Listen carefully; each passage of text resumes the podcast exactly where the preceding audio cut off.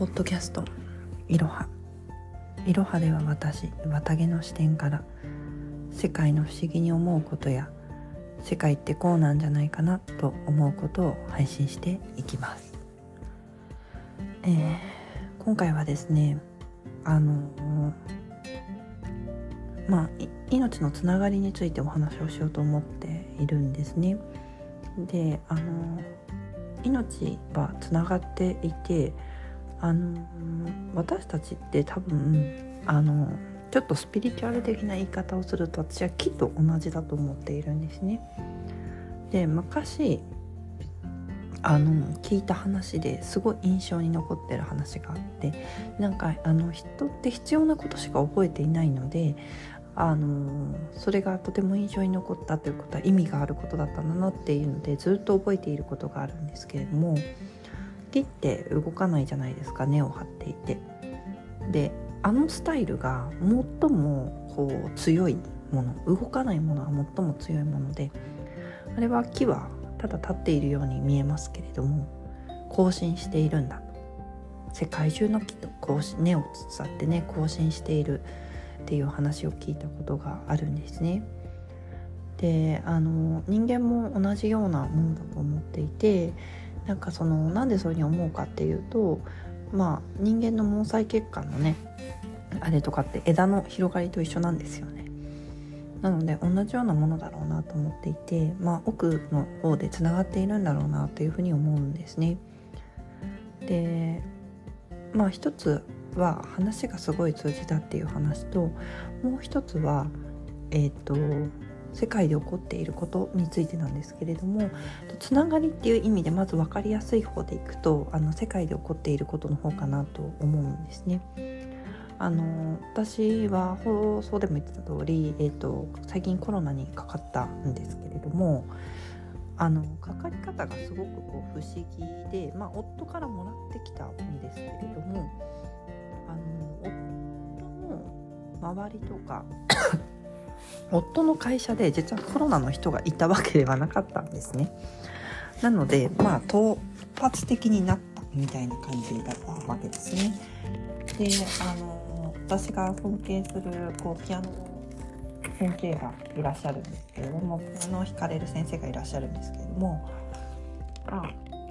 その先生と一緒に活動している方がいて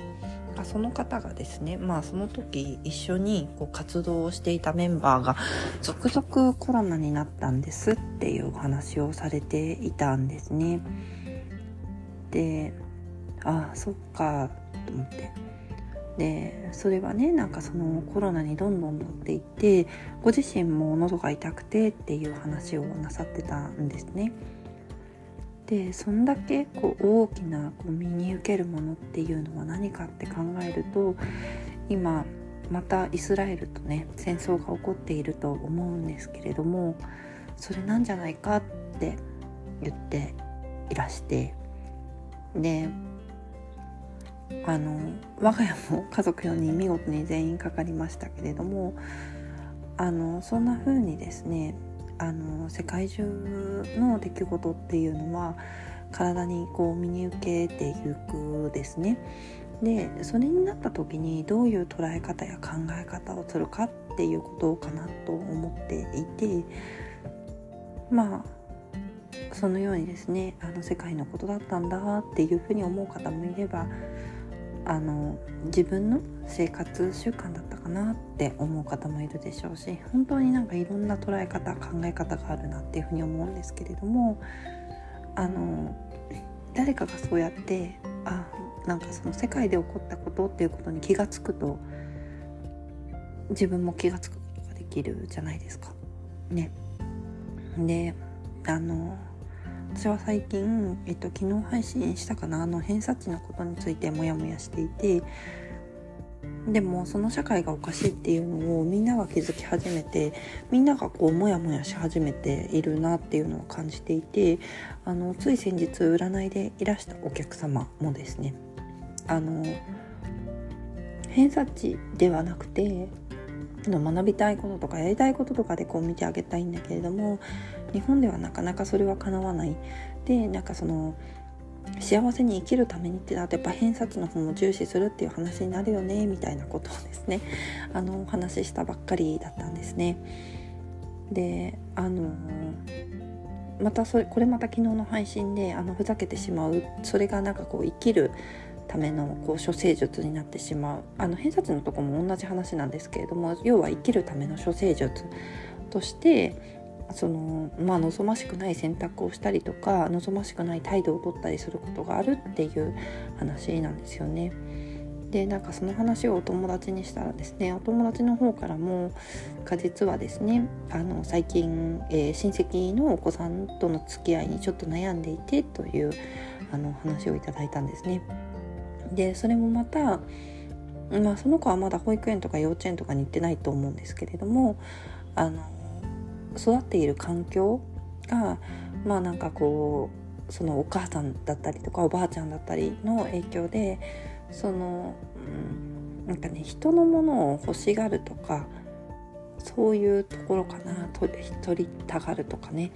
なんかそういうような風になっていてでもそれが子供にとって当たり前の環境として与えられていたら、まあ、当然子供はそういう風になっていくんですよね。なのであの私はここでその何を感じたのかっていうところなんですけれどもあの本当に命はつながっていてあの命の苦しみというのはですねあの本当にダイレクトにですねあの体の不調であったりとかあのそういったものにもつながってくるし考え方として伝播もしていくんですね。で前々から私同じことを言っているんですけれどもこの話をした後伝わるかもしれないと思ってもう一度同じことを言うんですけれどもあの世界は今この状態じゃないですか。で変えたいってふうに思うじゃないですか。でこのつながりが理解できていれば私はですね世界中の人のほんの数パーセントが本当の意味での幸せというものをですね感じればそれがまた広がっていくと思うんですね。であの戦争だったりとかそういったもののこう恐怖っていうのも伝播し伝わっていくんですねだからどっちの感情の方がその時大きなものをこう地球上で占めているかによって社会の仕組みは変わっていくと思うんですね。で今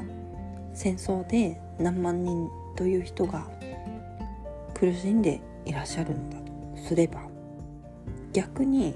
何万人の人が幸せを感じることができれば世界はひっくり返ると思っているんですね私は。なのでこの活動をしているんですね。で正直なところ今こうやってラジオで放送をしていて多分これを聞いてくださっているのはまあそんなに多くない10人くらいかなというふうに思っているんですね。でもあのもっともっとこう伝われば伝えればのその輪が大きくなればいつかひっくり返せるんじゃないかっていうふうに思っているんですね。で皆さんはあのどうかわからないんですけれども今私はですねあの目をつむればこう涙がバーッと出てきそうなくらいですねその今回のその戦争で苦しんだ苦しみとか悲しみとかそういったものをこうリアルに感じることができるですね。でも私別にニュースそんなに見ないですしあのまあ知ってはいるけどニュースは見ないですね。からあの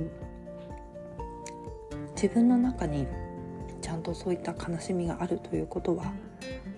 悲しみや苦しみも伝播するけど嬉しさ喜びっていうのも伝播すると思うんですね。でも嬉しさ喜びってなかなかニュースにはならないしあのなかなかこう電波もしにくいと思うんですけれども嬉しさ喜びがこう伝播するような社会も作っていきたいなと思っています。